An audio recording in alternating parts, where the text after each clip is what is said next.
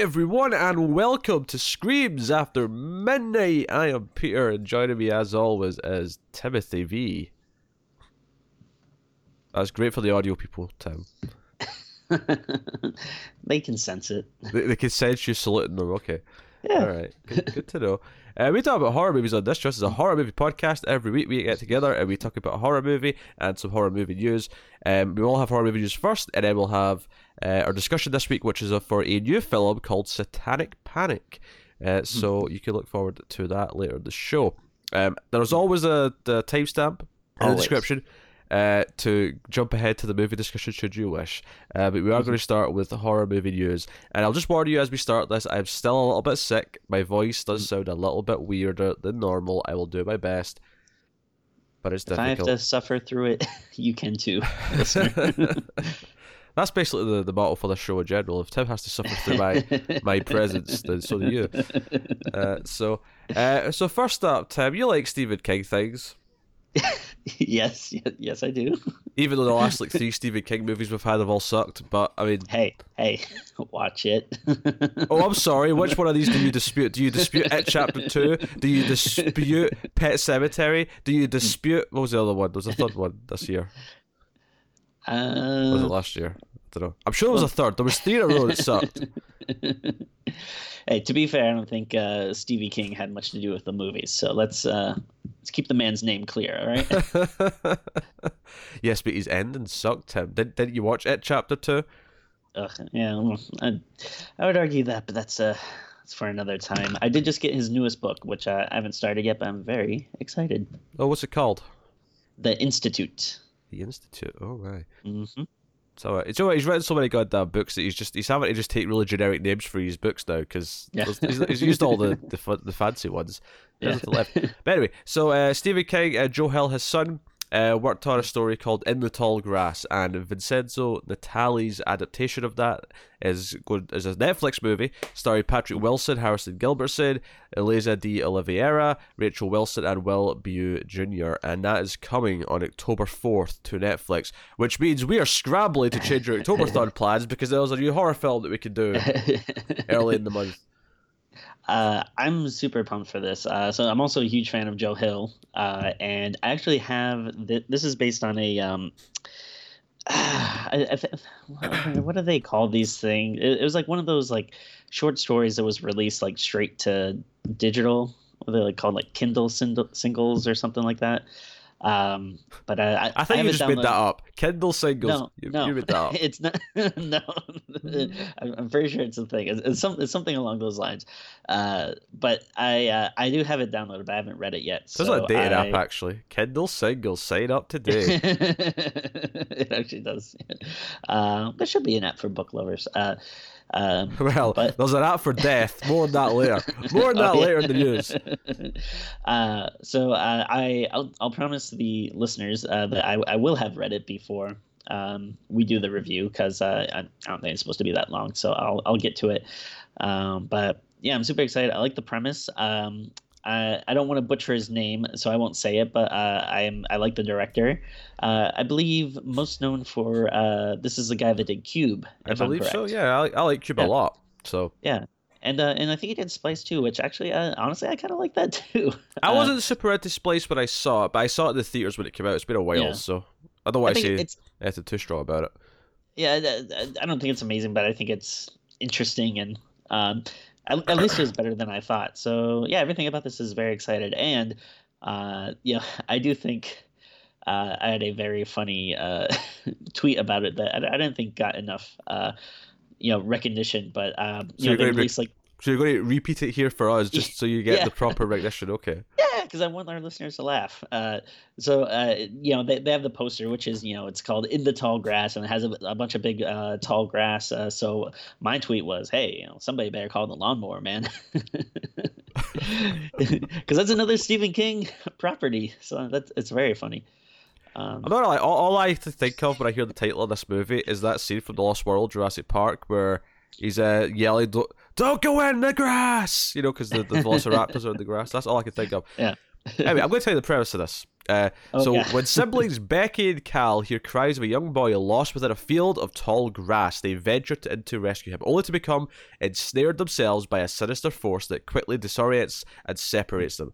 Cut off from the world and unable to escape the field's tightening grip, they soon discover that only those worse than getting the only thing worse than getting lost is being found.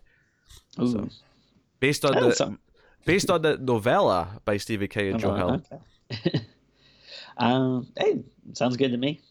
I can't help but notice that does not say based on the Kindle single by Stephen King and Joe Hill. well, it was released digitally first, so I'll, Uh-huh. I'll stick by what I said. Uh-huh. If anyone would like to fight me, uh, I'll uh, give you my address. And I'll just I'll add on here that there's a Brad Anderson film, uh, also a Netflix original, coming in October 11th called Fractured. The reason why I'm just kind of adding this on as like a kind of afterthought is because Mm. I heard this was a horror movie. It's in a lot of horror articles, but it actually looks more like a thriller from the description. Uh, Okay. So I'm just going to mention it briefly. But Brad Anderson's doing a film called Fractured. It's coming out on October 11th on Netflix. So what else has he done? Uh, the name's not popping out. uh. Session Nine, The Machinist, oh, okay. Oh, cool. a lot of TV episodes. So Oh, well, I'll definitely check that out then. You may. I shall not stop you.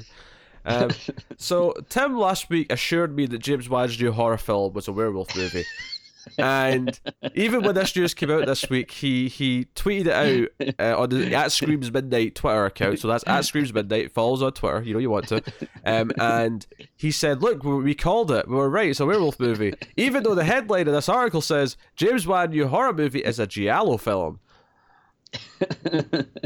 hey, what can I say? I was having a laugh.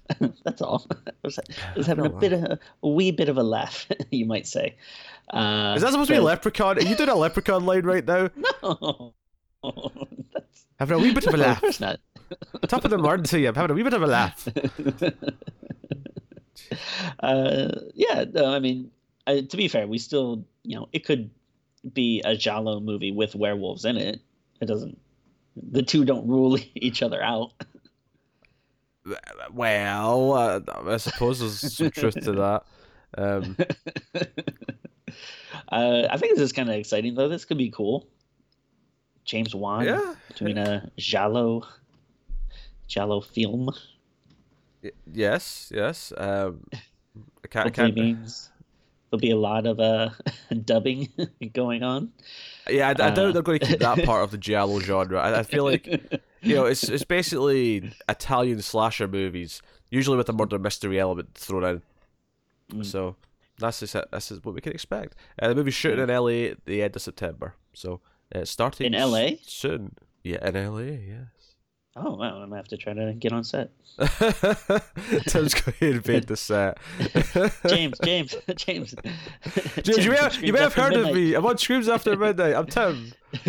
Can you confirm the rumors of this being a werewolf movie? Who said that? I did. oh dear. All right, so uh, Silver Cup's the name of the film, of course, uh, which we said last week. So Silver Cup, hard R rated, practical effects, and it is a giallo film. So Yeah. This movie sound is it's going to be completely new to me because I usually get the gold cup. the silver cup's for second place. Gold cup is for first. And you always come first, don't you, Tim? yeah. Your poor wife. Uh, so hey, wait a minute. next up, um, we have uh, some more uh, Universal monster stuff actually, which because obviously we the, the planned universe, which was supposed to start with the mummy, fell through. Hell yeah, Dark Universe. Yeah, Yes, uh, we which, know it. We love it. No, which was good because that movie sucked. It was terrible, and everything it was hinted at felt awful. So, got, thankfully, that all went away. Uh, Leigh Whannell's doing The Invisible Man, which is coming next year, and that sounded quite interesting so far. Nice low budget Invisible Man movie. Hey, Cool. there you go. But the new news is that Universal has lined up Paul Feig. Yes, Paul Feig, the director of uh, several comedies. Sorry? Ghostbusters. The new Ghostbusters, among others, yes.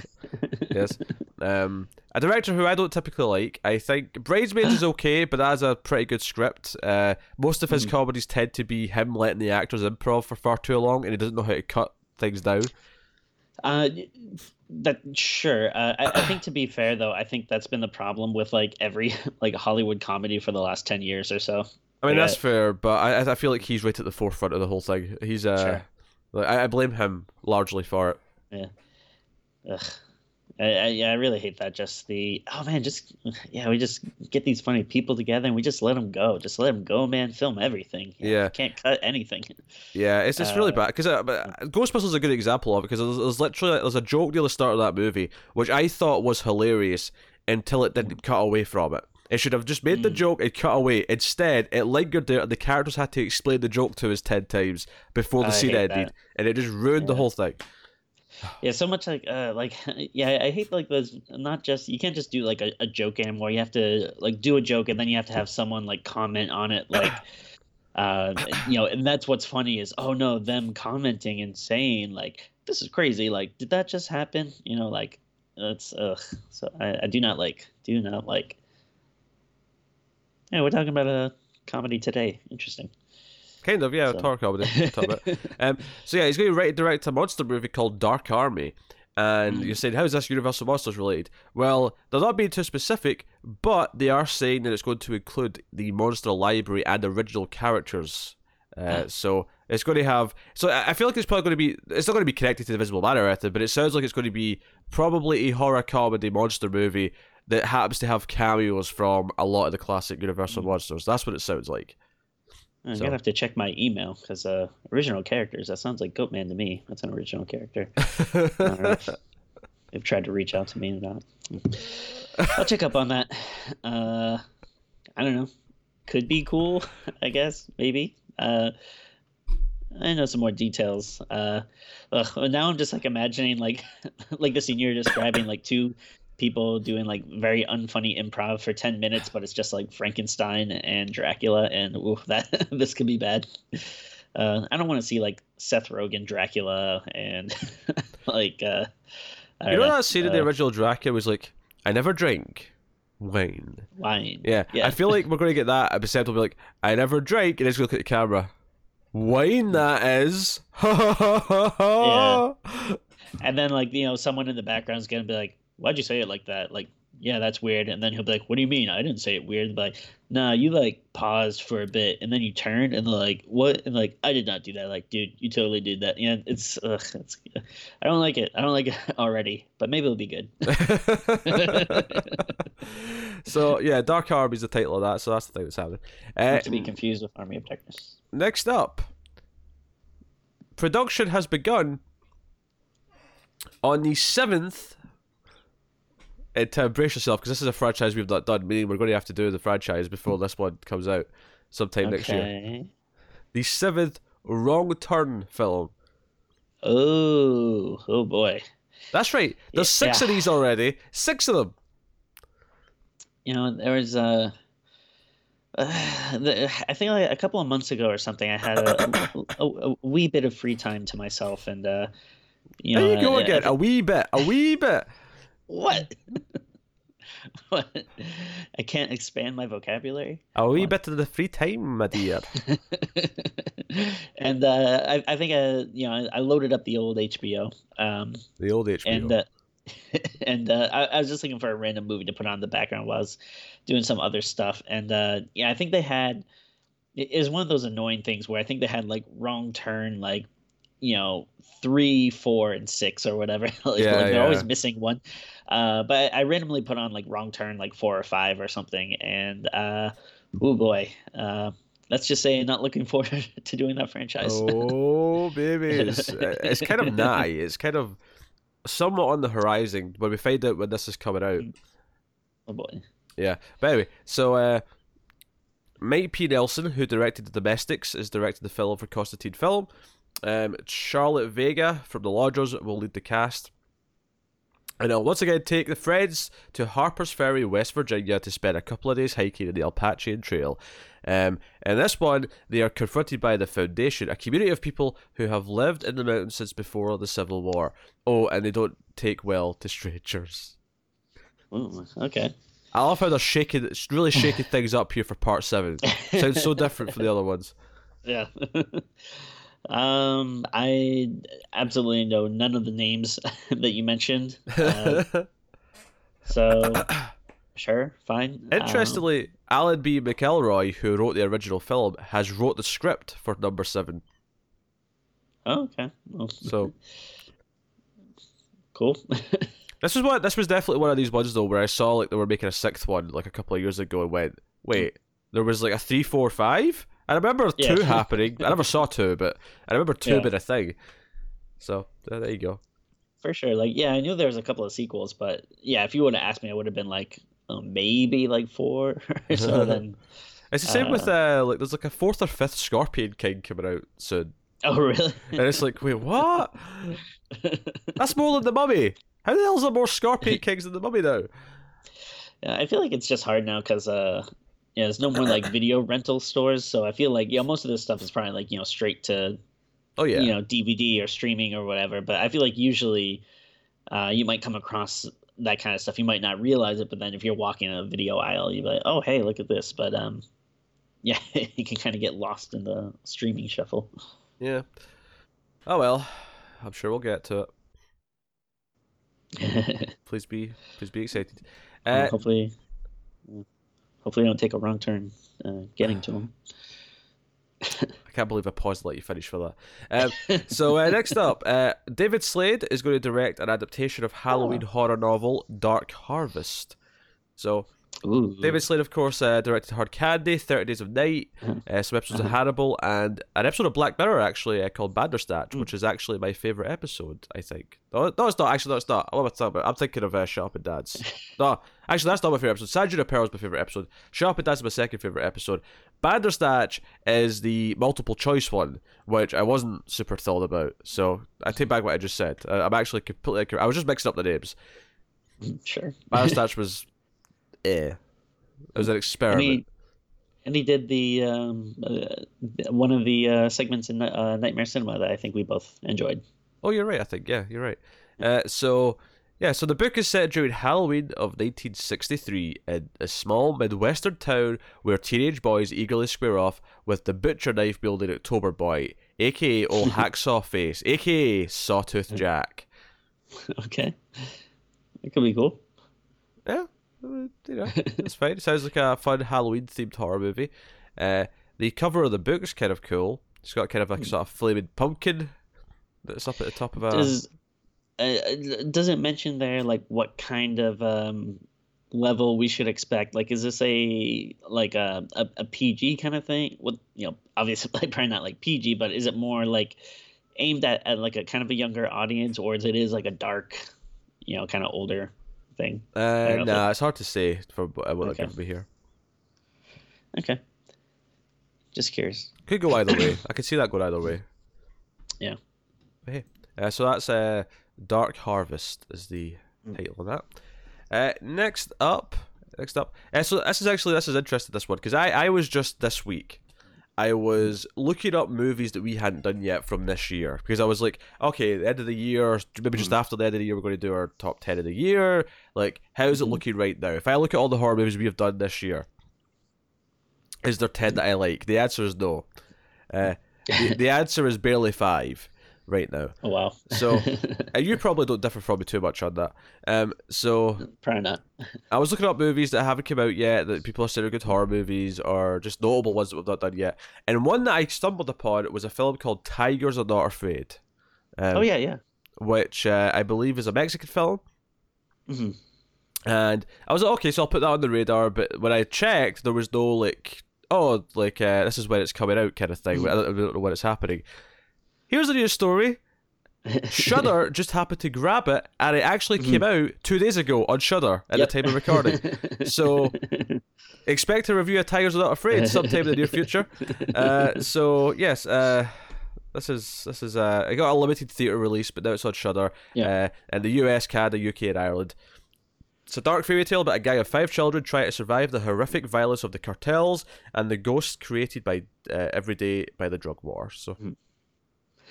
Yeah, uh, I'm really excited about this. I don't know too much about it. I think I've heard uh, that it is um, it maybe feels like a bit more like fantasy-ish, um, but with like some horror elements. Uh, it kind of sounds maybe like it'll be um, like Pan's Labyrinth kind of esque. Oh, you're, uh, you're dampening my excitement here, Tim. Stop it.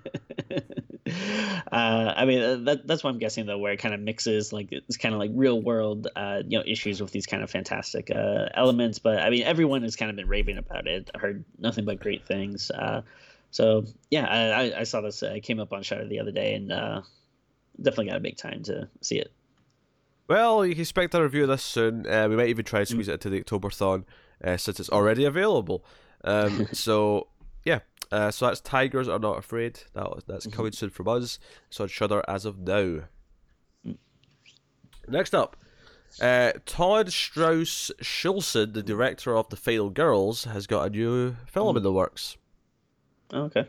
He's going to adapt a digital comic book called Zombie Brother uh, yeah. for STX Entertainment. Uh, okay. You, you, heard zombie and you got a little less interested. Is that, is that what just happened? Uh, I, I don't know. I, I maybe a little bit, but I probably shouldn't judge. Maybe it's very cool. Yeah, so it's it's about uh the it'll follow a Chinese character who's who leads a ragtag team of New Yorkers in a fight to stay alive during a zombie apocalypse. It's hard to get super excited based on that because it doesn't really tell us what's unique about it. It just says there's a zombie apocalypse. There's characters trying to mm. survive. Okay, it's a lot of zombie things then. But mm. given the Final Girls has such a unique twist to what it's doing, I feel like there may be an element to this that you know, when we see a trailer, maybe it'll be like, oh, okay. Yeah. But yeah, it's true. Yeah, it could be cool. Um, yeah, the, premise doesn't really sound too great, but uh, yeah, I'll put faith in the director that uh, he'll do something fun. I mean, he also directed a very Harold and Kumar Christmas, so. I mean, okay, interesting. I was not aware of that. I was not aware of that. I didn't even know that existed. Is that like the third one? Is there a third Harold and Kumar? I, that's another one where there might actually be like three or four like surprisingly uh, I, I, think i actually did see that one in theaters with uh with my brother uh, at one point um could not tell you much about it other than i think it was in 3d uh, I never saw it, but the, I only really about the first one. I never saw it. I do hmm. know they changed the title uh, for the UK hmm. release because because they go to White Castle, right? That's the title of the first one. Yeah. Uh, well, White Castle's not really a thing uh, in the UK, mm-hmm. so they had to do a different title just so that it didn't make everyone go, "Wait, what? what is a White okay, Castle?" uh, anyway, next up, next up, uh, Toni Collette has been added to Guillermo del Toro's film Nightmare Alley. Oh, yeah. That's the whole story. She, she's going to play a mentalist uh, named mm. Xena who mentors the protagonist. That's all we have. Uh, mm. She joins Bradley Cooper, Cate Blanchett, and Rooney Mara in the film. So Bit of an all-star cast in this, which is honestly hmm. worried for a horror movie. I don't tend to like it that much when it happens. True. Yeah. um, hey, uh, you know I'm excited for it. Bring it on. Is it Guillermo del Toro? Yes, yes, yes. Of yes. course, it'd be great. Nightmares, uh-huh. alleys, Xena warrior mentalist. Can't go wrong. Uh huh. Uh huh. um. Okay, so uh, next up then, Vertical Entertainment has acquired the North American distribution rights to Cruel Peter. not me, just for the record. They're not referring to me. Uh, Cruel Peter uh, was, is a, described as a shocking horror film. It's an Italian film from uh, Ascanio Malgarina and Christian. Bescaglia. Bescaglia. Uh, mm-hmm. so, yeah, so, so here's the description. And it's Christmas 1908 in Messina, one of the richest merchant cities of the Mediterranean. Peter, the 30 year old son of a rich English family, is notorious for his cruelty to children, animals, and servants. One night, oh. he is ambushed and wakes up in a coffin underground by the city's Gothic cemetery, buried in Hell retaliation yeah. for his callousness by a servant boy from his mother's estate. When a powerful earthquake razes Messina to the ground, Peter is trapped and his whereabouts are forgotten until a century later, an English archaeologist and his daughter arrive at the city. Mm. So I assume it's going to be supernatural then, because they're going to find the. Uh... Uh, body. yeah, uh, th- I, I was a little excited at first because it sounded like uh, a uh, maybe a class warfare movie where a uh, working class individual uh, tortures uh, a uh, you know wealthy uh, piece of shit uh, person. So that got me a little excited. But now it sounds like yeah, it'll be a supernatural thing where the ghost of a wealthy piece of shit uh, ends up torturing Uh-huh. uh, people in the future, which uh, I'm not as crazy about. Yeah.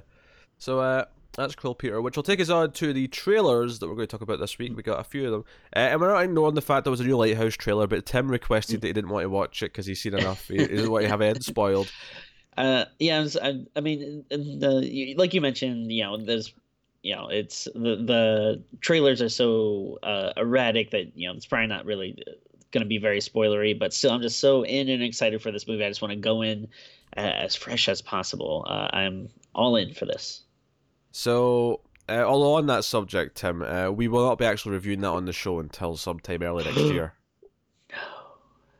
No. No.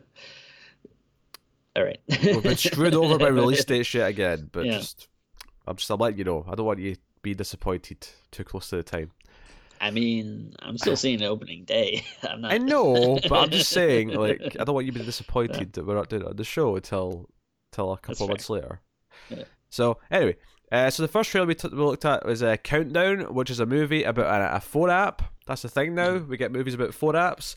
Uh, where it's supposed to tell you when you're going to die, it gives you a countdown clock, Mm. and of course some people get a, a short clock where it's like, hey, that's like three days. What the hell? And Yeah. of course they get killed, kind of Final Destination style, as maybe the best way I can describe. Not as fun, I don't think, but kind of just like supernatural entity just kind of kills them. Hmm. So, yeah, it's a movie about a countdown clock that uh, until you die uh, on on your phone. And I was actually thinking throughout this trailer, like, is there going to be a time when this feels super dated? Like, obviously, I don't expect like smartphones to go away or anything, but all these like stupid apps and the idea that there's an app for everything is that something that's going to die away over time, and we're going to be like, oh, that's such a 2010s thing. Uh, probably. Yeah. I wouldn't be surprised. Uh, well, first of all, I'm sure you probably got super excited because you probably thought this was based on the DC comic book countdown. uh, I know. I was No. expecting uh, the the British game show where they try and form words out of random batches of letters and do maths of- problems. okay. Do do Uh, do do do do. I'll just leave it the theme tune. and it, it is kind of funny, yeah, like with technology, even something like uh you know, like the ring or something, when you go back and watch it now, it's like VHS tapes and uh these like uh you know, like old like uh TVs and stuff. It, even that kind of feels like a outdated. Um, Well, I think that stuff works better because it was like much more of a staple for one, because it was just like something that everyone used, and secondly, it was around for like you know a good two and a half decades, where that was just the normal for two and a half decades. Whereas, that whereas these types of phone apps, I feel like are more of a fad. Is it you know that mm. come and go in a relatively short amount of time? I wonder if though if something like the ring works better for us though because we grew up with that. Like I don't know if maybe a younger person who is like, know, because Maybe, maybe it's more creepy. Maybe, maybe the idea of a VHS tape is just creepy to them now because they never That's used true, one. yeah. It's, like, it's more, it's more mystical. Could be, uh, but you know, I- I'm actually I, I don't know. I'm feeling like a little positive today uh, for some reason, but um, I but I don't know. Like I watched this trailer and I was like, eh, I don't know. It could be okay, maybe. Like I, I doubt it would be amazing. Uh, I, I don't think Mm. the idea is necessarily bad. Um, it's Well, yeah, I mean, it's, it's basically a mix of the ring and Final Countdown, kind of, Yeah. like in terms of the, the way it works. It's just, you know, some of the acting felt a bit rough to me, but at the same time, it could be fun. My my, think, my thing is, is I, the, the Final Countdown movies that I like, and that's a franchise we've not done yet, but we will do it at some point, is the that final countdown. Final, sorry, Final Destination. I, Oh, okay, okay. there's sorry. a movie called Final Countdown, and I've obviously, because of the name of this movie, Okay, I've, okay. I've, I've mixed it up. But the Final Destination is that the deaths are, at least the good ones, are really wacky and they're really fun, Yeah. like seeing how the, the characters are going to die. And Yeah. the one kind of death you see in this is just someone's just sort of picked up and dropped, and it just doesn't look that. Mm. It doesn't look that fun. So Yeah. my hope is, is that the deaths actually get quite inventive and, and you know, wacky. Yeah. That's yeah. If yeah, if they do that, it could potentially be good. Uh, you know, a lot of the stuff we've seen in it, like, you know felt like just kind of the you know like r- generic stuff that we always talk about that we don't like like someone doing like a quick computer search to you know find out what's going on and then yeah like some jump scary stuff. Um but like it, you know i'm not expecting much from the you know like the cast and stuff looks like you know very typical like kind of teen hollywood Yeah. um kind of bland characters. But uh, again if the premise is strong and it has some interesting kills uh yeah it can be somewhat decent Yeah, uh, the theatre release is actually at the end of October, so October 25th. Um, I'm not sure if that's one we can do until home video. It might not be, so um, maybe a couple months before we cover this. Uh, which annoyingly is going to make doing our top 10 kind of a pain. In fact, even the Lighthouse is already kind of doing that. We're probably going to have to wait a little bit just so that we can. Because it'd be weird to do our top 10 of 2019 and not be able to include the Lighthouse. Yeah, I mean, well, when we did uh, our top ten uh, this year, we did it a little late. I think. Yeah, we did it Yeah, like March. I February, don't, March. I don't know if I want to wait that long this time, but Sure. like yeah, maybe by the end of January or something like that. Maybe we'll be able to do it. But um, and but that means we can also include countdown. Uh, Yeah. if, that, if that's when we'll get to see it. Um, but yeah, that is um, that is countdown. Uh, doesn't look. It may be okay. It may be okay. Doesn't look great, but maybe okay. Uh, the next thing is the Cleansing Hour. This is a film that Shudder has just picked up. They're not not releasing it until sometime in 2020. Um, But in front of a global audience, the demon subjects uh, the crew to a series of violent and humiliating challenges that expose dark secrets they have been hiding from each other. Um, that is a weird description. It kind of uh, misses the, the yeah okay. This is weird. They had that kind of highlighted as if it was the whole description, but there's a whole paragraph before that. So basically, it's these people who do live streams of exorcisms. Uh, but of course, the twist of the film is that when they go to do this next one, is that it ends up being real, and the girl who's like an actress or the friend or whoever actually becomes possessed, and it starts terrorizing the, this uh, film crew. It seems to be a bottle movie all set in this kind of one kind of warehouse location. Um, which is actually the thing I like most about it. I like the idea of them just kind of being trapped in one location and being tormented by this possessed person. The trailer's only about a minute or so long, so you don't get to see like a whole lot of what's going on. Uh, how do you feel about it? And I was like slightly into it. Uh, again, you know, this is one that could easily, you know, uh, go, uh, you know, being kind of bad and generic. Uh, but A wee bit uh, shit. Yeah. uh, but there's like a few things in there that I like. There was like this kind of weird, um, almost like rat creature something that popped up for a second that I thought looked kind of cool. Um, it, it obviously looked like very CGI though, so I don't know if it's like, you know, once you actually see more of it, if it'll kind of lose its coolness. Uh, but I mean, the the the thing that makes me more hesitant about it though is I just feel like we've seen this plot like a million times where like you know how many like horror movies are there where it's like oh you know we're a ghost reality show or some type of like you know web thing where we you know look at possessed people or something that it's Uh-huh. like you know and then it turns out to be like hey guess what it's fake it's a scam and then of course the twist is but wait it's real this time and I, I, I just feel like uh, I'm a little tired of that premise, but it, Yeah, it just does. It's not a bad premise. Uh, if so, if you do it with skill and have an interesting take, it could be good. Um, but it doesn't get me super excited just because I feel like it's not like something we haven't seen before. Yeah, I think I like this one a little bit more than because we did Malevolent last year and we did, um, Mhm. you know, there's been other movies like this. I, I think what I like about this one just a little bit more is just the idea that there's almost no like build up to is this real or isn't it? It's like no, she immediately just seems to start going crazy in front of them, and it's like, Yeah. and I'm sure they'll doubt and be like, okay, what's happening? What's going on here? But um, it feels like it might skip a lot of the bullshit that I usually associate with the the build up Mm. to like, oh, it's actually real this time uh, that we get. Yeah.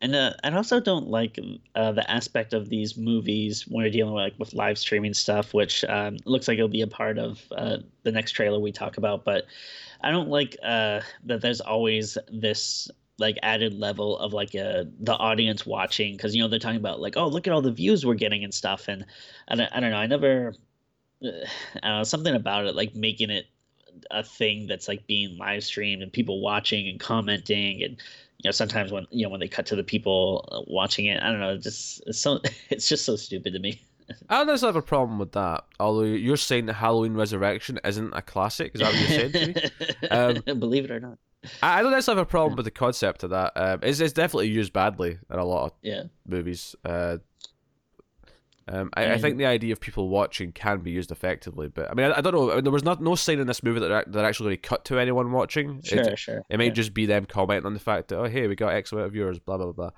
Yeah. Um, they might sort of keep it kind of like sort of almost creepy, like we know they're watching, but we're never going to see them, kind of thing. I don't know. Uh, Is that what we need to do to bump our numbers up? Do we need to do a live exorcism? do we need to get uh, Connor in here, put some- makeup on him? and just spray holy water at him and say, Yeah. "The power of Christ compels you." what what does he drink when he watches uh, Arrow? Like a Oh, I don't. whiskey, I think. yeah. So he'll get like holy whiskey, splash it in his face. uh, that is the cleansing number that's coming sometime in 2020. Uh, and then the final trailer we're going to talk about is something I didn't even know was happening, and I am absolutely mortified that it's happening. I'm also mortified that it's coming out at the end of October, included on demand, which means we'll be doing it probably in early November, and I'm really upset about this time. This is the Gallows Act 2. Are you shitting me? There's a Gallows sequel out in just over a month. Uh, yeah, this is insane. I, I think I saw the headline for this and just tried to like ignore it and like hope it went away. And, and hope I wouldn't Uh, notice it and that we wouldn't have to do it. Yeah. yeah. Um. Oh boy. Yeah. That that first one was so so bad. Um. Uh, I, I don't know. I, I again I, I hate to be like super negative, especially on something that you know don't have a ton of information for. But uh, I mean, the trailer didn't really fill me with any confidence. Uh, and the first movie just left such a bad taste in my mouth I can't imagine this being that good. Yeah, the trailer's Uh, just uh, like one scene of the the- this this you know one of the kids in the high school reading out of the the gallows uh like program the play. Yeah.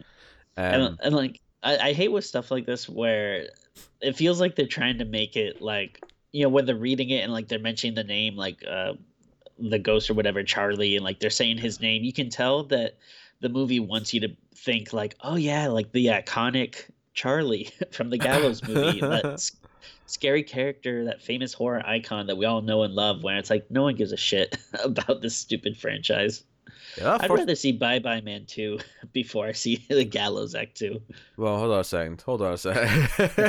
I don't know if I can agree to that. Uh, but uh, the first one came out in 2015. It was a long ass time ago. Uh, you know, Yeah. comparatively speaking, for horror movie sequels. Um, so yeah, this is going straight to on demand and digital, uh, along with a limited theater release. So the description here, um, after uh, uh, A U N A, what what name is that? Anna. A U Anna? Yeah, I would say Anna. Anna? Okay. After Anaru, a teenager vlogger. Sorry, Anya. Anya, not Anyanka, not not the uh, the demon, the demon from the hit television show Buffy the Vampire Slayer. Uh, Anaru, uh, or sorry, Anaru, uh, the teenage vlogger slash aspiring actress, logs onto a slasher website. She's soon I'm trapped already out. in a malevolent world of a cursed stage play, The Gallows. After performing a passage from the play for her tiny online fan base, Anna instantly achieves the stardom she seeks, as well as a twisted challenge from a deadly spirit, the Hangman. Oh, tiny online fan base. Where they did they get inspiration from us? Uh, Excuse me, we have a we have a a micro online fan base, not a tiny online fan base. That's true. That's true. you? Uh, yeah. I mean, as soon as you said uh, teenage mic or micro vlogger or whatever, I, I'm out. That's like, uh, But you're Uh, not I out, you're guess. in because you do this show. So sure. prepare sure. yourselves for the Gallows Act 2. Either squeezed in at the end of the October 3rd or at the start of November. It's all, it's all It should be the only movie where they actually have real gallows at the like theater exit, so you can just hang yourself after you see it. uh, we got uh, Crawl, I think we'll be doing around that time as well. So we, we've got a lot of Oh, baby! we've got a lot Can't of wait. things So to, excited. to our, our, our early November slate is really piling up actually. So thank you, uh, Hollywood, horror Hollywood, for your your output. Actually, I don't want to thank you in this case. I don't want to thank you for the Gallows Act 2. I'm not, I'm not happy about that at all. Uh, so yeah, there you go. That is uh, that is the news for uh, the week. Uh, meaning that we were about to dive into our movie. So, uh, without further ado, we will start talking about Satanic Panic. And this movie, of course, uh, we will start spoiler free. We'll give you a warning before we get into the spoilers somewhere in the middle, and we're going to get into it. Satanic Panic is about a pizza delivery girl who first day at the job. Um, for some reason, I thought this movie was going to be set in the 80s, and the first scene is like her watching something on her phone. So I'm like, okay, it's, it's just present day. Fair enough. Um, so yeah, uh, main girl whose name is Sam. Sam. Oh, how could I forget? Yeah. One of the many Sams. Uh, so she's named Sam, and it's her first day, and she's she's struggling for money, and she's getting lumped with all the all the bad jobs, uh, all the delivery jobs where they don't tip. So she's really struggling. She needs tips to survive, and mm. she takes this this this call that's just a little bit out of the out of the radius that they're supposed to deliver to. But she's like, "I'll do it," and she goes to this big rich mansion, and she gets stiffed on a tip again. She tries to kind of like blag her way inside to get a tip, mm. and ends up encountering a bunch of Satanists, a cult, mm. um, who are pissed because they don't have their virgin for the sacrifice, but then realize that she's one and uh, try to nab her instead. So the movie's about her kind of running from this cult, um, led by Rebecca uh, Rom. Romagin, Ro- Roman, uh, have you Romaine. Romaine? Is it Romaine? There you go. Yeah. Uh, Mystique from the uh, the first three X Men movies as the leader of the cult. Jerry O'Connell's got a small part in there as well, as does the roommate from Jerry O, let's go. as does uh, the roommate from Happy Death Day. Uh, thank you for that, Tim. Why did you quiet all of a sudden? What, what, what's, what's with the weird silence? Oh, I thought you were still talking. No, I have finished. That's the Oh, okay. premise. That's the premise of the film. She's running around from a cult who want to sacrifice her to some demon at midnight. So there could very well be screams ah, right on midnight. uh, it sounds like she has to go on a midnight delivery. Of a baby, of a demon baby. Uh, that's the premise. Tim, I'm going to ask you Yeah. the question. Did you enjoy Satanic Panic? Uh, I did. Uh, I liked it uh, quite a bit. Um, I, I I do think it is more. Uh, it, it- it's definitely you know a very uh, um like it, it's comedy horror for sure. Uh, but I think it you know it's definitely verging more on you know the the jokes and the laughs and stuff you know versus the, the horror. But I do think there were some cool like you know horror bits in here. Um, the it does seem like pretty like low budget so you know i, th- I think maybe there's some stuff that you know uh could have been done better uh potentially but like i i like like the characters uh enough and um you know i thought the you know uh not every joke landed but i, I think more you know did than didn't uh so i was like uh you know pretty actually i, I was gonna say pleasantly surprised but actually i was kind of um, had high hopes for this movie because I actually really like the uh, the guy that wrote it and the director. Only I've only seen one other thing that uh, she did, but I liked it too. So uh, no, I was uh, pretty happy with this one. Okay, okay. Um, I thought it was okay. I, I didn't love it. Um, I think I was kind of into the vibe of it for a, a while, and it kind of lost me a little bit as it went on. And I think, and I think actually, and I hate to say this, I really hate to say it this way because I, I, I- don't like ragging on films for this, but I, I do think the budget actually hurt it more than I would have liked. And Yeah, and I think th- th- what sucks about that is that I think obviously subtlety filmmakers can really do a lot with no- nothing. They can the, the restrictions just make them get more inventive, and I think mm. this movie uh, falls into a category of direct-to-video movies for me from recent years where um, it's got a fine idea. Um, th- I think this one's elevated a little bit by a decent cast. I think uh, the girl who plays Mhm. Sam is pretty likable and handles Yeah. the movie quite well. Then you've got some other, some other kind of not stars, but others to kind of like back her up who flesh out the movie a little bit. And the stars feel pretty solid. It doesn't feel like you're you've got like a low caliber of actor in this, which is nice. Yeah. but it looks like a TV show. yeah, It does. Yeah. It looks like a TV show the whole time, and that would be okay uh, if if the if the action itself, if the, the plot itself was kind of always doing stuff to keep me excited and interested and whatever. Uh, I do Mm. think though about halfway through the movie though it kind of really, I don't want to say slows down, but there's a point where the characters are just kind of sitting in the house discussing what they should do, Mm-hmm. and that part of the movie feels like it lasts like a good big chunk in the middle. So the pacing Yeah. for me kind of started to really wane uh, by that point. And a couple of the horror moments, I, I felt the budget kind of effect. There's a, there's a scene with a bed sheet. Uh, I'll just say where I Yeah. it felt so simple and on Mhm. and ineffective because it was just kind of silly and not as like over the top as it felt like it should have been. You know, it should have been like an Evil Dead scene almost. It should have been like wacky and like you know ridiculous, and it, it didn't really ever get to that that level. It just kind of felt like it was eh, okay, Mm. All right. That's what that's what you could do. You could do. Um, Mhm. So I, I think it's held back by a few things. I think the it, it, it, it didn't feel like it got ri- as ridiculous as it should have. There's a couple of things that are kind of ridiculous, but it never quite got there. And the one, th- the thing that's the, probably the most ridiculous in the movie is something that I saw be more ridiculous recently in another film. Um, if you've ever seen. Tetsuo the Iron Man, I'll be bringing that up when I talk about certain scene spoilers. So it's not bad. It's not a bad movie by any means. It's kind Yeah. of uh, middle of the road. Um, but ultimately, I felt kind of uninspired by the end of it. I was kind of like, okay, that existed. It was fine. Yeah. Good cast. Yeah, uh, I, I think I'm more positive than you, but I wouldn't necessarily like disagree. Um, like I like I definitely did like it, uh, but yeah, there were some faults, and um, yeah, I think the big one, like you said, is just it, it doesn't look great. Like it doesn't look bad, but like you said, there is a very obvious like you know quality difference versus you know like other movies uh you know that you watch um and uh, yeah and uh, I, I agree with you like, i do feel bad uh, complaining about it but uh yeah it is something that is kind of noticeable in, in this but Yeah, I felt guilty. Uh, like like two thirds out of the movie, when I realized it was kind of bugging me, I felt guilty for caring about it. But I was like, ah, Yeah. like you know, it feels it, it looks like a TV show the whole time. It really does. And not that there's anything wrong with a TV show, but like TV has a lot of other benefits that movies don't have to kind of make up for it. Mm. Because they get Yeah. to do this long form thing where you really care about the characters and so on and so on. A Mm. movie like this doesn't have that. A movie like this has 90 minutes to tell its whole Mm. story and be fun and be engaging.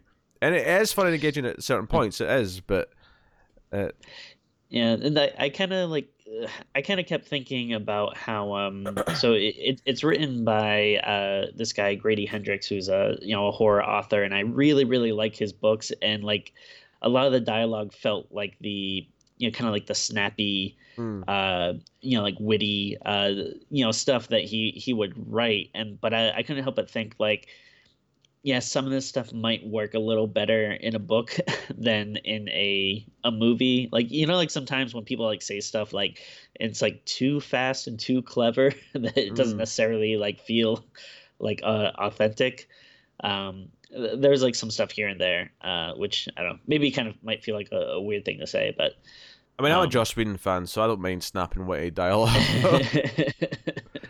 yeah, I mean, maybe sometimes it might depend on like the person that's delivering it or, Yeah. or something.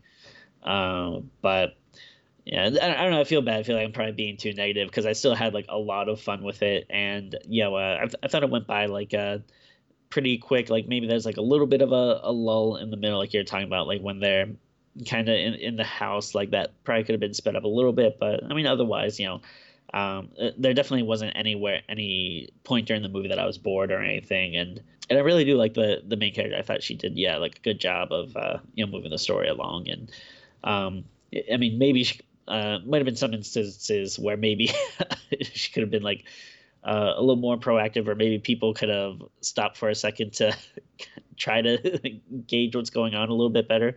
Um, but it, it's still a lot of fun, I think.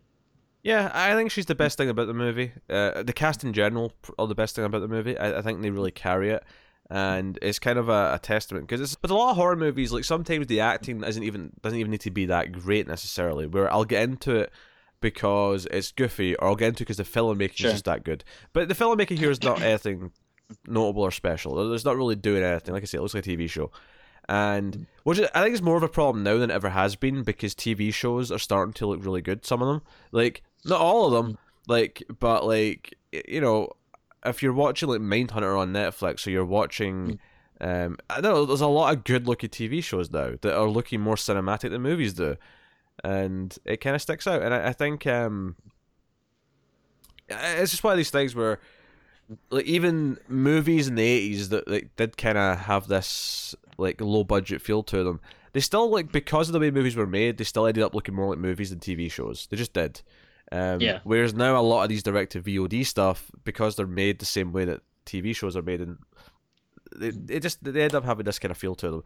It really takes a director to sort of go out their way to give it like, a, and a cinematographer to go out their way to give it a its unique look and feel. But um, it's not bad though. I don't want to sound too harsh on it because I think it's a fine time. I think it's an easy ninety minute watch that you'll probably get some chuckles out of.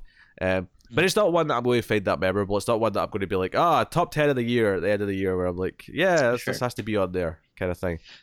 Yeah, yeah. I think uh, essentially I, I did end up liking it. Uh, I was uh, I, again from the people that were involved who I like a lot. I was kind of hoping to love it, and I can't really go that far, unfortunately. But um, still not bad though. Like I like you know I'm glad that I didn't hate it for sure. Yeah, I mean that's always always good. Uh, so yeah, I uh, yeah, I guess we'll go spoilers then. Uh, we'll go into spoilers, but before before I start start that section, uh, I will tell you about Patreon.com slash TV, where you can support us. Uh, you can support us financially for as little as one dollar per month, and as part of that one dollar, you get an exclusive bonus episode every month from us on Screams After Midnight. Although next month on the October thon, you get four. You get four total bonus episodes. So uh, that's a special thing for October. Uh, so please do. Uh, go over there and have a look. You also get bonus episodes for other shows that we do on Mailfuzz TV, uh, such as the sci-fi movie podcast, The Ace, and some other stuff. And then you get a voted stuff at the five dollar tier, and then there's higher tiers. So go have a look, see if you're interested in any of that, and want to keep this, the show coming and support all the content we do. Uh, but yeah, so full spoilers for Satanic Panic uh, from henceforth. So um, I was a little bit worried actually with the opening scene because the opening scene is this POV shot where it's uh you know you know later on it's uh, Romaine's character uh, Danica who's the leader of the cult. Uh, she comes home to her big fancy house and she hears like sex noises and she goes up and the movie tries to play it like oh maybe someone's being hurt and every time a movie tries to do this it's always like no I know they're having sex it's like really obvious yeah. um, it would actually be more of a shocky twist if they were actually being hurt. Like I'd have actually been, oh, actually has been Yeah. like you know tortured or whatever. Uh, but she catches her daughter having sex, who's the, the roommate from uh, Happy Death Day. Uh, Ruby Modine's uh, played in this character, and uh, her name's Judy, and she gets really angry at her. And I was really really worried actually after this scene because, like, still in POV, she goes up and she kind of like hits her daughter's head off the wall, hits Judy's head off the wall, and it looked really like fake, like really like s- like soft and like she didn't really bash her daughter's head in the wall. That was like really shit looking. And then Yeah. you know she goes after the guy who was having sex with her, and it's just kind of this like sort of scream at the camera as it goes into like, the, the title screen or whatever. And I was like, oh, that felt really neutered. That felt like really like it wasn't really trying very hard. I was really worried about that. Uh, you know, from that point, and I don't think it, it lived up to my fears from that opening scene. But it felt it really yeah. it, it really stuck out to me during that opening scene. That's funny. I completely like forgot about that opening scene. I was like, until you started bringing it up, I was like, oh yeah, I forgot that happened. Because now we get introduced to Sam, we get introduced to the, the pizza Yeah. place, and uh, we get a little montage of her delivering her pizzas to, uh, you know, old lady who gives her a cardigan for a tip, and a guy who makes her makes her move a couch with him, and then just tips her with a, a coupon that's out of date. Yeah. And so that's important. The uh, yeah, she's at this fraternity, and uh, so her name's Sam, and then you know the guy asks her like, "Oh, what's your name?" Uh, she's like, "Sam." He's "Oh, my Sam's too." And so he's like, "Oh, you gotta help me move this couch because it's the uh, the rule of the Sams or whatever, where basically when uh, someone named Sam needs a helping hand, uh, you know, you have to help them, uh, which uh, just comes into play later.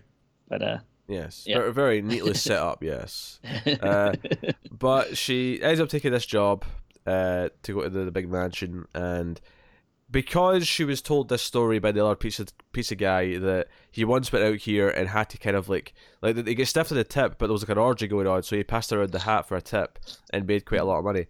Um, so she kind of like fights her way back in. Actually, sneaks into the house, illegally breaks into the house. Might we add? yeah, But when she gets to the people, basically they're not paying attention to her. They're just like listening to uh, uh, Danica like spout or you know, oh tonight we'll you know praise Satan and yada yada yada. Yeah, and uh, I, I just want to mention here, I've you know worked in you know the customer service industry, uh, you know for many many a year, uh, and I do find that uh, rich people often are the cheapest, which is really infuriating. like Uh, uh, when you see someone that like a, a rich person that like yeah doesn't tip or they'll give like you know a couple of bucks on like you know a hundred dollar meal or something when you know they know they could easily easily easily afford you know much more that does uh, infuriate me good to know, Tim. just saying Good to know. so, uh, we have uh, that scene was kind of funny to me because she, like, they're not really paying attention to her, but she, like, she doesn't really react either. Because I thought, because she's she's this speech has gone on for a while, and it ends with saying, "and you know, praise Satan." You know, up until that point, she has no idea what they're talking about. And there's not much of a reaction to it. I really thought that when she said, "Oh, and praise Satan" at the end, it was going to be that spot where she was like, "Wait, what did she just say? What's happening? yeah What's going on?" um, but they start questioning her, uh, and when they ask if she's a virgin, she just kind of like goes, uh, "That's very personal. She's a virgin. Get her." Like that's kind of the, yeah the moment. Uh, and then she Yeah. wakes up after being passed out for a while uh, with Jerry O'Connell, who's this is his one and only scene in the movie. He's got one scene um, where he tries to save her life by having sex with her. Uh, he he licks her in the face and says, "I'm trying to save your life. Let me be a hero," and licks her in the face. It's you know disturbing in a silly kind of way. yeah it's uh like obviously you know in the you know uh you know there's a context that it's uh, you know that's very uh you know gross and creepy but uh you know i, I think it you know it works here is because he's kind of like a you know an over the top character and you know she does get like the best of him like you know she kind of like face palms him and, and you know he starts bleeding and and stuff so it's uh yeah, I, I thought it was pretty funny. And then obviously he gets uh you know, he's a piece of shit and you know ends up getting what's coming to him.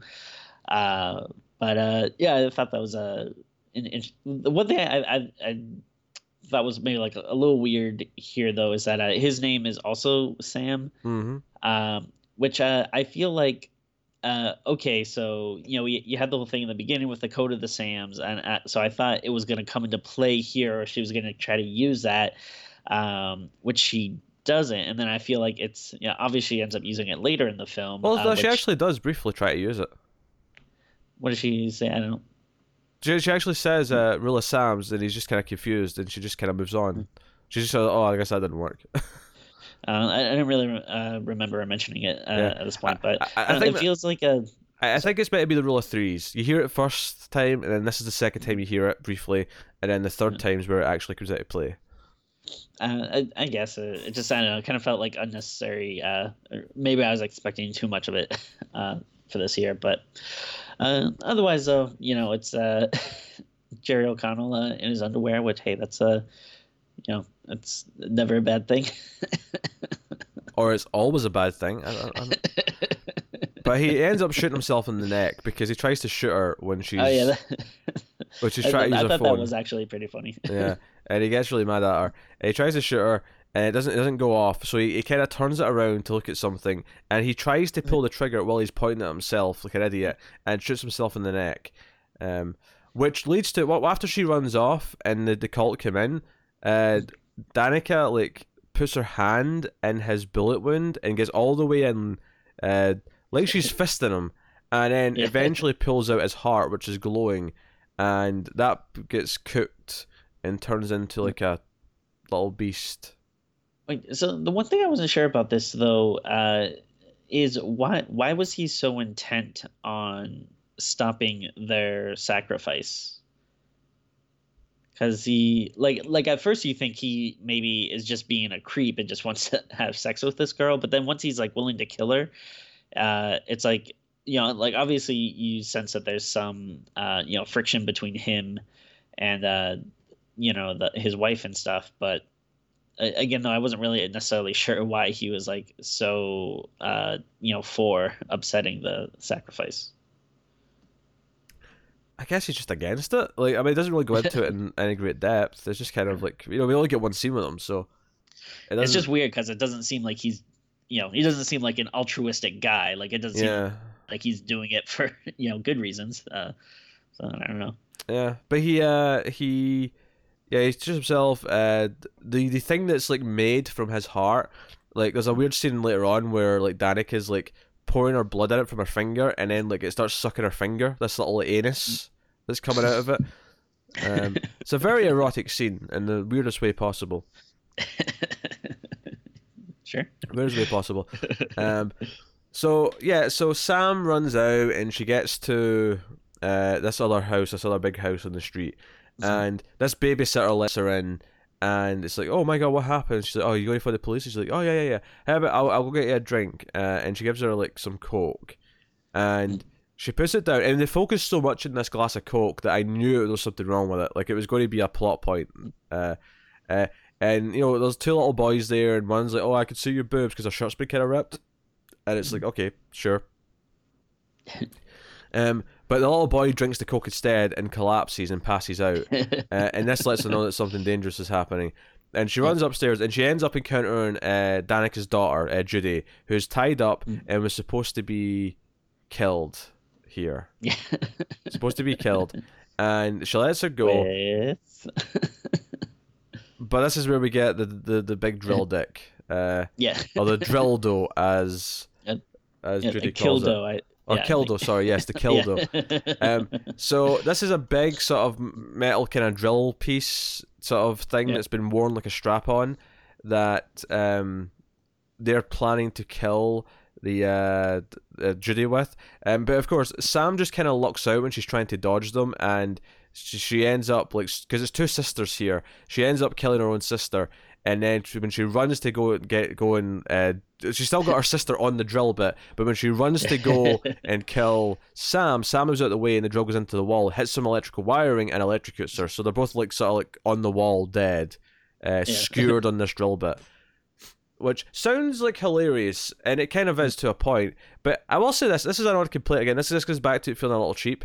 Is the drill bit felt too clean to me? It felt too like shiny and like, or not even shiny, just like Yeah, it's uh yeah, in concept this is like sounds really cool and funny, uh but I feel like yeah, probably because of the budget they were working with, they couldn't do too much with it. So you don't even see it that often. Yeah. Uh like you know, you kind of get like, you know, the one big shot of it and then, you know, the rest I, I feel like is usually you know, you'll see maybe like little like close ups of it and, and you know, here and there or whatever, or um like a you know, kind of a you know shot of it through the you know the other girl's like chest and you just kind of see the little tip coming out.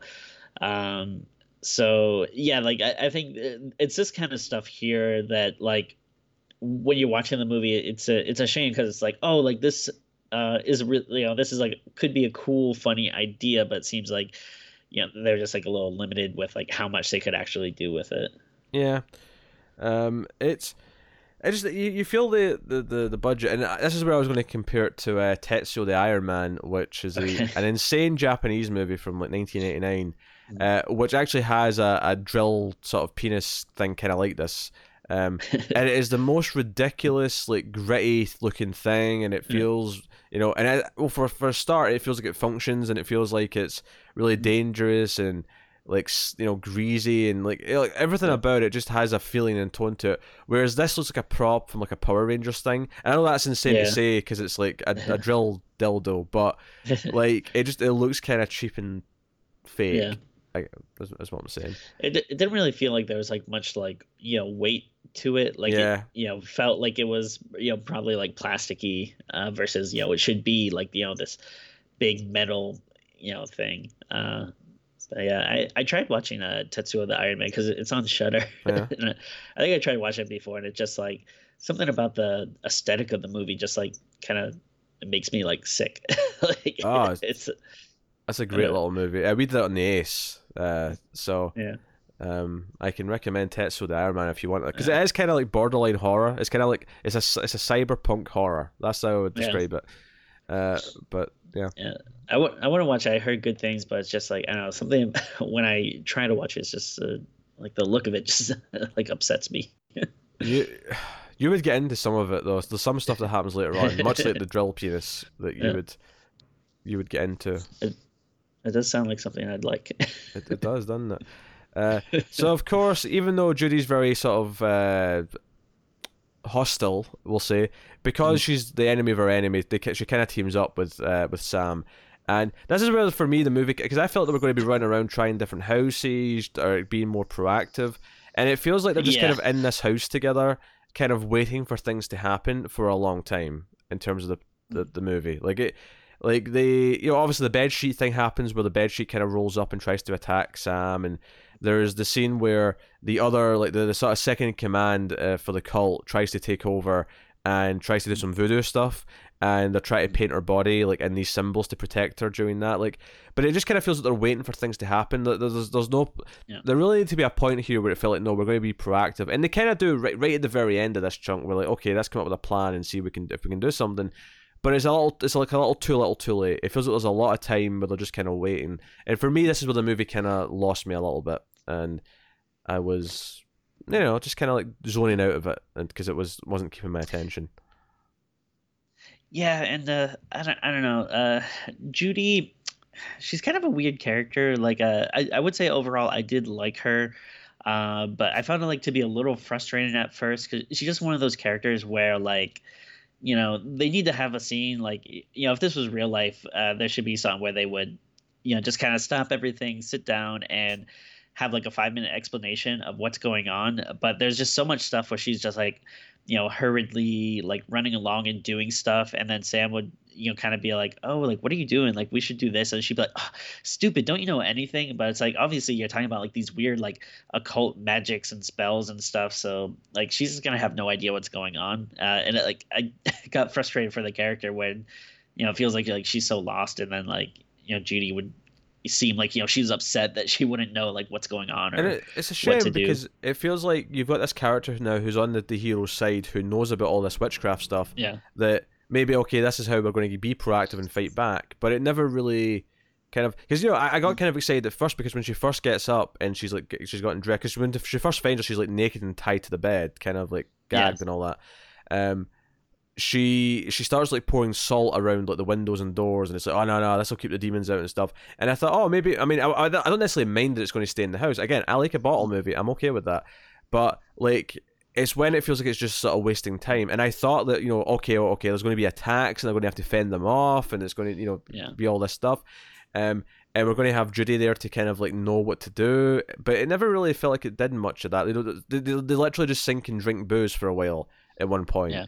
Um, and obviously, yeah, we find out a lot about Sam when she's helping like draw the symbols on because she's trying to like calm her down by telling her about her past, and we find out her one real boyfriend she's ever had was someone she met at chemotherapy because she she had leukemia and she went into remission and survived and he didn't and she she never went back and visited him after she got out and she feels guilty about that and this is like sort of like getting into her past and like what's driving her as a character and like fine backstory this is this is all fine stuff um but it does feel like a bit of an exposition dump at this point in the movie um Yeah, I, I did like this stuff. Like, yeah, it did. I guess it is like a little out of place, but uh, you know, I, I did like what the you know backstory ended up being, and and it kind of explains like some stuff like we had earlier. Like, you know, at the beginning of the movie, she was playing this video of her singing like this song about Australia, and uh, Mhm. You know, she has this uh, when she gets stressed out, she has this like thing she does where she kind of you know closes her eyes and just keeps repeating like two fuzzy bunnies, uh, which um, yeah, you find out like you know the backstory of that, and then you know that comes into play later. Because Um, because the movie could because I think the movie's supposed to be about her kind of like coming out of her shell and actually be willing to fight for herself and like you know Yeah. not not be scared, and that that is a fine plot to have and it's a fine premise for the character's arc to be. I just I feel like it, it really had to kind of like do more with it and like you know maybe introduce the idea that she she used to be sick uh, earlier on in the film. You know leave the boyfriend reveal sure for this point in the movie because it's it's a big dramatic beat, but. Um, it just, just I don't know. It, it almost feels like they had to give her a backstory, so they give her one rather than it's it's the driving force of the movie. If that makes Yeah. sense, because it should be the driving force of the movie. It should be the the thing that gives the growth throughout the film. And as it is, it just kind of feels like it's almost just tacked on because oh, our main character should have some backstory stuff. Yeah, yeah, no, no, that's fair. Um, yeah, uh, I don't know. Yeah, what a better w- way to do it would have been, but yeah, I feel like maybe could have been a little more organic or have it sprinkled a little bit throughout instead of just yeah all of a sudden throwing it on here.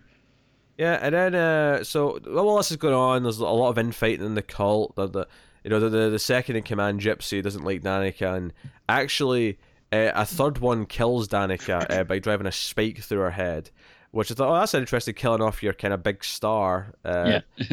at, at this point, you know, two thirds of the movie. But she actually wakes up, like after they all leave and go to do all the stuff. She wakes up, I guess, because she's made a deal with the devil.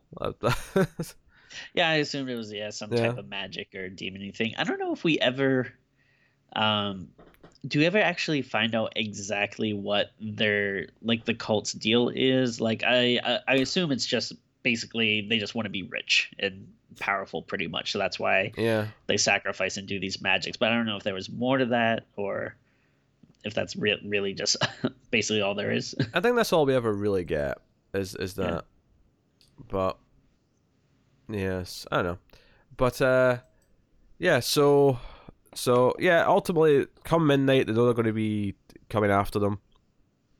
And they lure them in. The plan to be uh to to you know to to get out uh, during this. Um but ultimately of course it doesn't work and they get captured and they wake up um, because because they're running away. It's actually Danica who kind of runs into them uh, as they're trying to run away uh, in the the forest, and this is where they, they, they get captured. And they wake up on the table. They're they're be ready to be sacrificed and whatever. You know the birth's going to happen. We see. Uh, Sam's belly get bigger because they've dressed him in these robes and sort of dolled them up a little bit, and everyone's around. A lot of the cult people start getting naked. It's you know typical stuff and it turns out so there's this little girl that we've seen a few times in the film. At the start of the movie, we see her on the on the the sidewalk, kind of like you know doing her Freddy Krueger dance. Um, and we we see her a couple of times throughout the film. You know, I think when Sam first drives to the mansion, we see her on the street. Um, and it turns out that this this this little girl is Samizel, the the demon that, that, that has been born, and every everyone disappears and Sam looks normal again. Uh, and worth mentioning that during this, uh, Judy got her throat slit by her mother, so she's dead now. Uh, just I'll casually just add that on, but she uh, basically this demon's like, oh, I'm going to kill them all, and you know I like you though, Sam, so I'm going to I'll kill you quick. And this is where Sam uses the son of Sam, or not the son of Sam, sorry, the the, the rule of Sam's to to like get it's like, hey, I'm Sam and you're Sam, and you don't like breaking the rules, do you? And she's like, oh, fine, you can go. So Mm. she she she leaves, and then we sort of see that all the people are still there, you know, because they, they were gone for a, a bit during this scene where the, the entire like yard is empty, but then they all come back, and we see that they're all actually there and still having sex, but now they're dying and they're getting killed and and whatever. Yeah. The demon's just killing them all. So, I bet they're glad they raised this demon. Yeah. well, yeah, like in the the whole thing is uh well, it wasn't the demon that they were trying to raise as a yeah, when they kill one of the people, there's like a assault uh like outline or whatever and their hand kind of scrapes some of it off. Yeah, yeah, yeah. so- Because uh, yeah, Danica kills Gypsy for betrayal essentially, Yeah. and as she dies, she, her hand kind of scrapes the, the circle of salt. So instead of the demon they wanted, because because I think the demon they wanted was like uh Bethiesel or something like that, or yeah, it's like basically like Yeah. the I think they were saying like the demon of like wealth and or Yeah. something like that. Uh, and then yeah, so he was supposed to come, but then I guess with that barrier broken or whatever, uh, Sam Ziesel or whatever ends up coming, and then yeah, like you said, um, you know, she was talking about how there's rules and like you know there's certain like you know levels of demons and like you you can't like you know summon that guy first, so you know she's all pissed and stuff but uh but then that's cool because then yeah it sets up like oh okay so she she's a, rule follower. Uh so then yeah that helps with the you know uh rule of the sams. Um but i, I thought this stuff uh was all pretty good. Like again um you know you see the demon kind of walking around and like uh I, I thought he looked pretty cool. Uh again obviously i'm assuming probably budget stuff they probably couldn't do too much with him because you don't really see like a ton uh, but the little like glimpses here and there, uh, I thought looked cool. yeah, and then yeah, so Sam gets away and she sort of like quits her job and drives off into the sunset basically. Although Yeah. there is one scene that I I've uh, glossed over that we really should go back and talk about is when the the guy that works at the pizza place who's kind of into her and is trying to like get her Oh, to date sure. him. Uh, she Yeah. he's called over by Danica under the pretense of her wanting a hot pizza dude. um, and she does this ritual where she you know gives she gives him cocaine but it's like laced with something and she starts pulling it he starts throwing up his intestines and everything and uh, she's like looking through his innards, which is going to tell. That, that's how she finds them, like finds the girls, is because this like tells her because it's someone she knows, and some magicy reason this will tell her where where they are. Um, this is what another one of these things where it's kind of gross, but at the same time, like you know, I saw City of the Living Dead, and I saw just how ridiculous this can look, and it felt so sterile in comparison. Yeah. Uh, but I mean, you know, I don't want to harp on it too much, but it's just like, ah, yeah, it feels kind of, it feels like okay, they're, they're doing their best, but it all, ev- everything in it kind of feels like I've seen this all done better elsewhere. Yeah, unfortunately, um, yeah, like it, it doesn't necessarily make it like the specific scenes bad, but then also it doesn't really kind of elevate it if you're, you know, thinking of like, oh, like yeah, this is cool, but I've I've seen it done better before. Yeah. Um, Um, like I say, I mean, the best thing about the movie is the acting, especially the lead. I think she's very natural. She doesn't come off as like this direct-to-video actress or anything like that. Um, She carries the movie. It's just a shame that it doesn't quite ever live up to. Because I, I remember when I first heard about this premise, I thought, oh, a piece of delivery girl, uh, cults after it's horror comedy. I was like, oh, this sounds like a lot of fun. The title's great. I mean, the title's you know really good. Uh, but it just, I don't know. It just it feels a little bit uh, lukewarm kind of throughout for me. sure. So Yeah. uh, that's kind of yeah, disappointing, but not like the worst thing ever either by any means. It's, it's an okay watch. Yeah, I mean, I, I liked it a little better, but uh, again, not gonna like fully disagree. Like, I, I think it's good, but uh, unfortunately, I, I do think you know see a little bit of the potential of where, like, oh, this could have been uh like a lot better and, and maybe like a new kind of like little cult classic thing versus like uh okay, this was good, but yeah, maybe not something I'm like gonna super stick with you, you know, like uh, for a long time or anything. yeah, I Um, think there's a lot of these VOD movies that we want to feel that way about, and they end up being disappointing. That said, this is still much better than Slice, so you know, give it that. Oh, Just without a doubt. to Yeah. compare it to another VOD pizza themed movie. yeah. Much better than Slice. Uh, still the second best, uh, you know, story about a, you know, horror story about a pizza delivery uh, driver this year. But um, What's the first? Still really good. though. Oh, well, that would be Goatman in the Midnight Delivery, of course. Oh, I thought you were talking about a movie. Oh yes, yes, yes, yes. Tim's comic book. Ah. hey, don't don't think uh you know I, I didn't notice that uh you know horror pizza delivery drivers are in. I've of course I had this premise uh much longer than any of these people did. Uh-huh. Uh, um, but no, it's uh yeah, it's still yeah yeah. I gotta say I would have liked to uh to maybe have seen some of those pizzas uh, at some point though. I feel like uh, I feel like never really got a good look of uh, what kind of pizza that we're dealing with. Um, and I was excited to see uh, her uh, her boss uh, at the pizza place, who I believe uh, was the guy that was in uh, a movie that we didn't review, uh, but that I liked, which was uh, the Last Puppet Master movie. Uh, um, I will get. I mean, we have to do the whole franchise. We'll get there. Get there. was like ten of those damn things. gee, I, I think it's more than that. There's a, okay. There's at least ten. There's a yeah, there, there's that's another one of those ones where it's like you know there's a lot, but you know I think you, you still get surprised when you're like, wait a minute, there's that that that that many. Uh, oh boy. Mm. yeah, yep, yep, yep, yep. Uh, I guess we need to rate the movie, Tim. I think that's what's left for us to do. Yeah.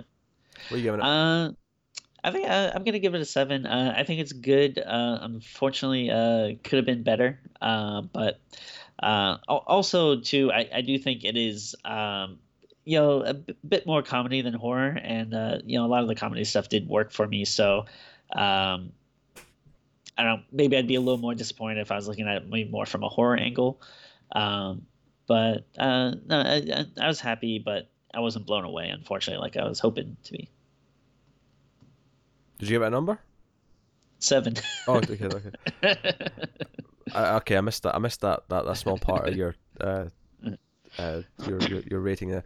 Um, um, I I am going to go with a five point five.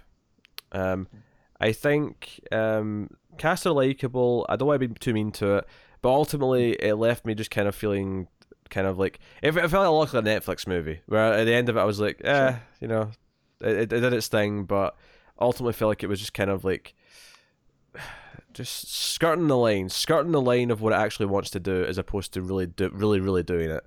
Um, think Yeah. budget's part of that problem, but I think I don't want to just say that though in blanket because I feel like you know some directors can take the budget that's probably had and focus it better into what they, they want to achieve.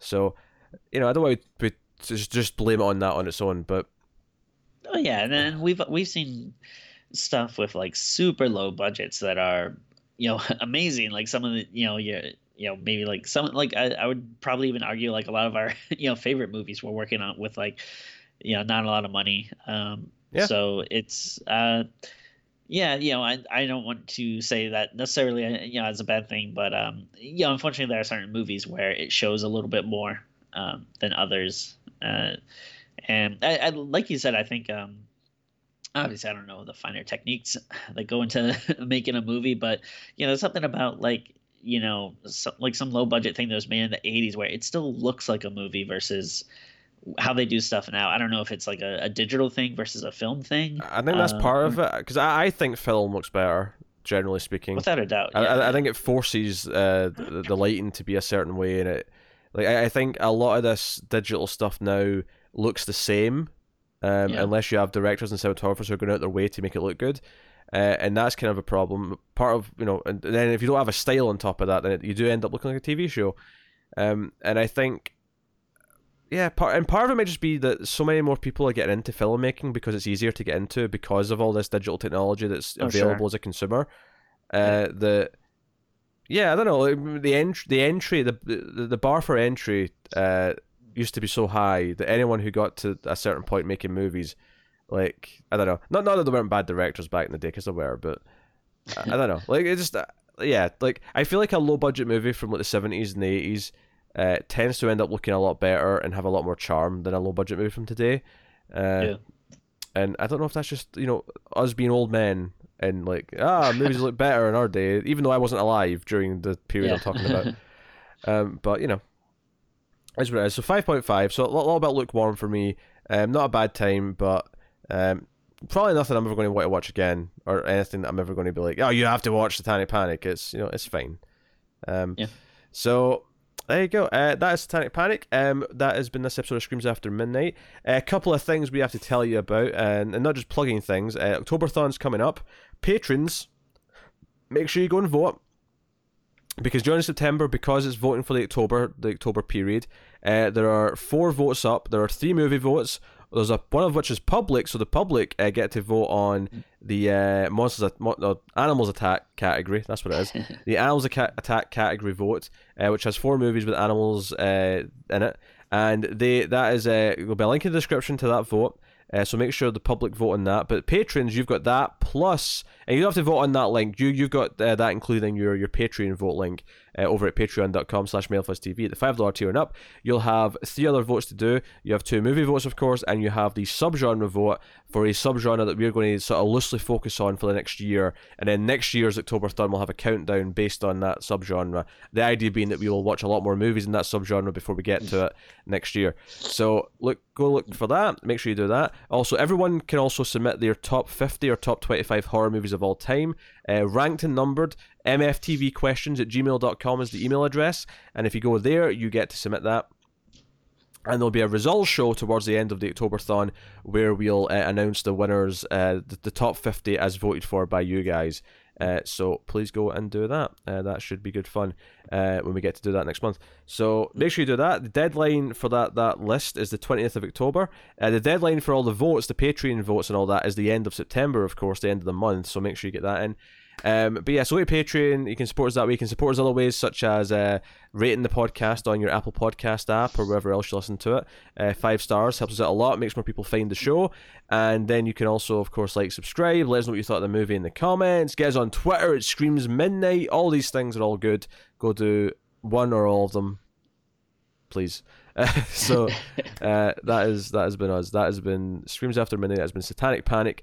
Hopefully you had fun. We will see you next time. Uh, we're getting very close to October, guys. So brace yourself. Uh, but keep watching scary movies, and we will see you next time.